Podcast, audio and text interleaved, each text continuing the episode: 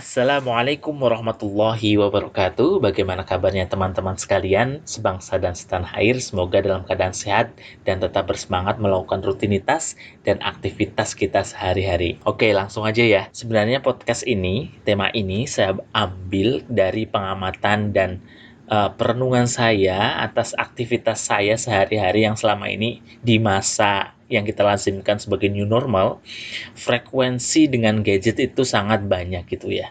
Dan saya merasa bahwa media sosial dan media mainstream sekarang itu bising dan berisik dan bising dan berisiknya itu merujuk kepada hal-hal yang negatif. Kemudian saya lihat hal-hal viral tersebut yang terjadi di media sosial itu berisikan banyak hoax, fitnah, dan kemudian fanatisme terhadap kelompok dan menyerang terhadap orang lain gitu ya.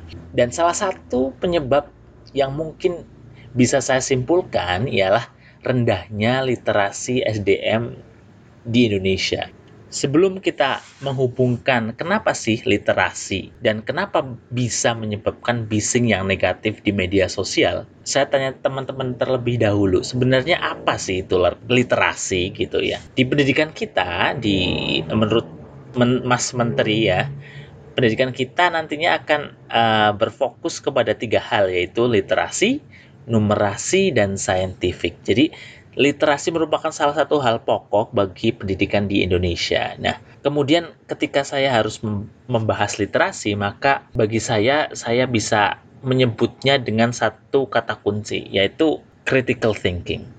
Critical thinking. Apa itu critical thinking?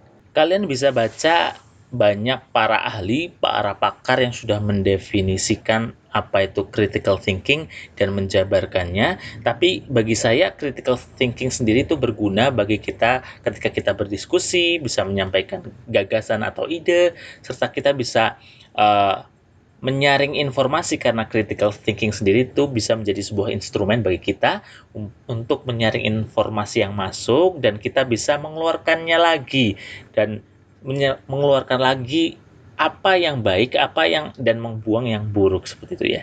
Oke, lalu apa sih sebenarnya itu literasi? Literasi sendiri itu berasal dari bahasa Latin yaitu literatus yang artinya orang-orang yang mampu membaca, menulis, bercakap-cakap ya. Tapi sebenarnya literasi sendiri itu bukan artinya hanya membaca aja, menulis aja, tapi sekarang sudah didefinisikan secara luas. Banyak hal atau banyak orang juga banyak badan-badan lembaga yang sudah uh, mendefinisikan literasi. Oke, yang pertama ialah dari UNESCO. UNESCO sendiri itu mengartikan uh, literasi sebagai perangkat keterampilan nyata, terutama keterampilan dalam membaca dan menulis yang terlepas dari konteks di mana keterampilan itu diperoleh. Siapa yang memperoleh dan bagaimana cara memperolehnya. Jadi uh, literasi itu sebagai keterampilan kita bisa memakainya. Jadi kita literasi tersebut bisa berfungsi untuk kita pakai dalam kehidupan. Kemudian dari EDC Education Development Center uh, memberikan arti iliterasi lebih dari kemampuan baca tulis. Literasi merupakan kemampuan individu untuk menggunakan segenap potensi dan skill yang dimiliki dalam hidupnya. Sejalan dengan kemampuan tersebut, ketika seseorang dapat memaknai literasi, seseorang dapat membaca dunia. Jadi penting banget teman-teman. Kita mempunyai literasi yang bagus karena hidup ini kita harus uh, memiliki literasi. Coba ketika kita melihat negara yang baik dalam literasinya, contohnya Finlandia, maka pendidikannya bagus, SDM-nya bagus, mereka akan hidup dalam keadaan yang enak karena ketika kita literasinya enak, kita akan menyebarkan hal-hal positif kepada orang lain. Juga jenis-jenis literasi itu banyak ya teman-teman. Ada beberapa jenis-jenis literasi kalian bisa baca yang dari UNESCO dan salah satunya adalah literasi dalam hal informasi. Oke, kemudian uh, saya bacakan tentang fakta-fakta literasi yang ada uh, ataupun literasi di Indonesia. UNESCO menyebutkan Indonesia merupakan negara urutan kedua dari bawah soal literasi dunia. Artinya, minat baca sangat rendah. Menurut data UNESCO, minat baca masyarakat Indonesia sangat memprihatinkan hanya 0,001 persen. Artinya, dari seribu orang Indonesia, cuma satu orang yang rajin membaca. Waduh, gimana itu ya? Dari seribu orang, cuma satu orang yang rajin membaca. Kemudian, riset berbeda bertajuk World's Most Literate Nations Ranked yang dilakukan oleh Central Connecticut State University pada Maret 2016 lalu, Indonesia dinyatakan menduduki peringkat ke-60 dari 61 negara soal minat membaca. Persis di, berada di bawah Thailand yang berada di urutan 59 dan di atas Botswana 61. Padahal dari segi penilaian infrastruktur untuk mendukung membaca, peringkat Indonesia berada di atas negara-negara Eropa. Sebenarnya fasilitas membaca udah ada ya menurut penelitian ini. Cuman orang-orangnya dan orang-orangnya kita Indonesia itu yang malas aja baca gitu ya. Kemudian menurut data Badan Pusat Statistik BPS, persentase penduduk di Indonesia di atas 15 tahun yang melek huruf mencapai 9,6,07 persen. Hal ini membuktikan seharusnya Indonesia berpotensi memiliki minat baca yang baik, namun faktanya justru berbanding terbalik. Saya pernah baca gitu ya. Menurut penelitian dari sebuah lembaga di Inggris bahwa Indonesia siap untuk menghadapi abad 21 di tahun atau di abad 31. Wow. Jadi orang Indonesia itu ketinggalan seribu tahun baru siap menghadapi abad 21 di abad 31. Masa iya sih? Menurut penelitian tersebut, sebenarnya Indonesia aktivitas membacanya ataupun orang-orangnya bisa membaca dengan baik. Tapi ada salah satu uh, aspek yaitu fungsional literasi ataupun literasi yang berfungsi. Jadi kebanyakan masyarakat Indonesia itu membaca tapi nggak tahu maknanya, tapi nggak bisa menerapkan apa yang dia baca. Jadi ya kosong gitu ya. Studi ini juga diambil dari hasil PISA ya, studi PISA bahwa kemampuan baca masyarakat Indonesia itu masih rendah. Peringkatnya buncit dari negara-negara yang disurvei. Jadi ya memang kita lihat bahwa angka orang yang minat bacanya tinggi itu sedikit. Juga ketika teman-teman melihat angka bacaan uh, orang-orang Indonesia, mungkin dari genrenya, apakah mereka membaca hal-hal yang positif ataukah cuman hal-hal mungkin bisa kita lihat apakah mereka baca novel, novelnya fiksi atau hal-hal yang uh, tahayul gitu yang nggak masuk akal atau kami mereka baca hal-hal yang bermanfaat. Kalian bisa baca hal itu tentang statistiknya, ah, kalian akan bisa uh, menemukan oh ternyata orang Indonesia menyukai hal-hal ini sehingga apa yang mereka tulis ataupun mereka obrolkan tak jauh dari hal tersebut.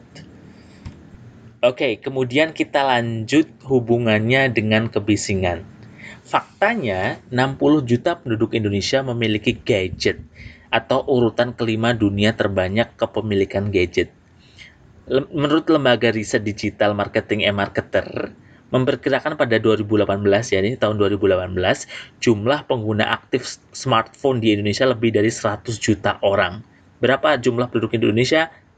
200 berapa itu ya? Dan 100 juta orang itu punya gadget atau smartphone. Jum dengan jumlah sebesar itu Indonesia akan menjadi negara dengan pengguna aktif smartphone terbesar keempat di dunia setelah Cina, India, dan Amerika. Ironisnya, meski minat baca buku rendah, tapi data We Are Social per Januari 2017 mengungkap orang Indonesia bisa menatap layar gadget kurang lebih 9 jam sehari. Faktakan ya, kalian juga seperti itu ya mungkin ya. Ketika kita menatap gadget itu kita bisa berjam-jam lamanya. Tidak heran dalam hal kecerewetan di media sosial, orang Indonesia berada di urutan kelima dunia juara deh. Jakarta lah kota paling cerewet di dunia maya karena sepanjang hari aktivitas kicauan dari akun Twitter yang berdomisili di ibu kota Indonesia ini paling padat melebihi Tokyo dan New York. Laporan ini berdasarkan hasil riset Semiocast, sebuah lembaga independen di Paris. Salah satu hal yang menakjubkan, warga Jakarta tercatat tercatat paling cerewet menuangkan segala bentuk unek-unek di Twitter lebih dari 10 juta tweet setiap hari. Wow. Di posisi kedua, peringkat dunia kota teraktif di Twitter ialah Tokyo. Menyusul di bawah negeri Sakura ada warna Twitter di London, New York, dan Sao Paulo yang juga gemar membagi cerita Bandung juga masuk ke jajaran kota teraktif di Twitter di posisi ke-6. Dengan demikian, Indonesia memiliki rekor dua kota yang masuk dalam riset tersebut. Coba bayangkan, ilmu minimalis, malas baca buku, tapi sangat suka menatap layar gadget berjam-jam, ditambah paling cerewet di media sosial pula. Jangan heran jika Indonesia jadi sasaran empuk untuk bahan provokasi hoax dan fitnah kecepatan jari untuk langsung like dan share bahkan melebihi kecepatan otaknya. Padahal informasinya belum tentu benar, provokasi dan memecah belah eh, negara kesatuan Republik Indonesia. Jadi kalian jangan cuma like dan share baca hal-hal yang enggak ada manfaatnya karena ya kita ilmunya rendah kemudian kita share sesuatu yang belum kita tahu uh, kebenarannya jadi itu akan menimbulkan banyak hal negatif di masyarakat. Hal lain ialah kita juga masuk ke era post-truth. Era post-truth. Apa itu era post-truth? Lewat gadget, gadget ya, kita memang bisa mengakses banyak informasi. Namun sayangnya kita kadang juga mengakses hal-hal yang bukan dari media yang bisa dipercaya, melainkan dari media sosial yang lebih banyak dipenuhi oleh opini bukan fakta. Bahkan juga kita percaya dengan portal-portal fake news dan akun-akun penyebar hoax. Reuters Institute menyebutkan jurang terbesar saat ini justru adalah soal kepercayaan masyarakat terhadap media fake news versus media yang valid. Faktanya memang begitu, kadang kita nggak percaya media yang memang sudah uh, notabene sudah bagus gitu ya, udah dipercaya, udah besar, di, malah kalah oleh media yang hanya ya sifatnya person gitu ya, nggak jelas. Ya, selamat datang di era post-truth. Jadi era post-truth seperti itu ya. Kadang kita nggak mempercayai sebuah kebenaran dan malah mempercayai sebuah hal yang belum tentu benar. Jadi ya kita harus mulai mengasah literasi kita agar tahu mana berita yang benar, mana berita yang salah. Jadi banyak baca. Solusinya kita cross check. Solusinya kita tingkatkan literasi kita. Jangan malas untuk membaca dan dan jangan uh, fanatik terhadap golongan tertentu ya gitu ya. Iya, sebenarnya dengan uh, literasi yang baik itu bisa menjaga kita, menjaga masyarakat.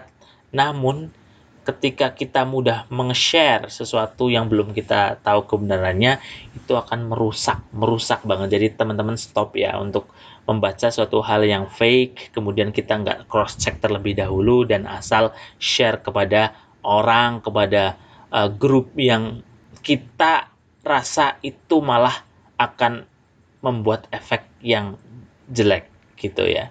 Jadi teman-teman mungkin hanya itu podcast kali ini singkat kalau misalkan teman-teman kurang jelas bisa cari banyak sekali artikel-artikel yang bisa teman-teman baca untuk menambah wawasan dan jangan lupa tetap untuk semangat memperbaiki diri dan mem dengan cara memperbanyak ilmu dan wawasan. Semoga teman-teman dalam keadaan sehat selalu dalam lindungan Tuhan Yang Maha Kuasa. Terima kasih atas atensi dan perhatiannya. Sampai ketemu di podcast yang lain. Terima kasih. See you. Bye. Wassalamualaikum warahmatullahi wabarakatuh.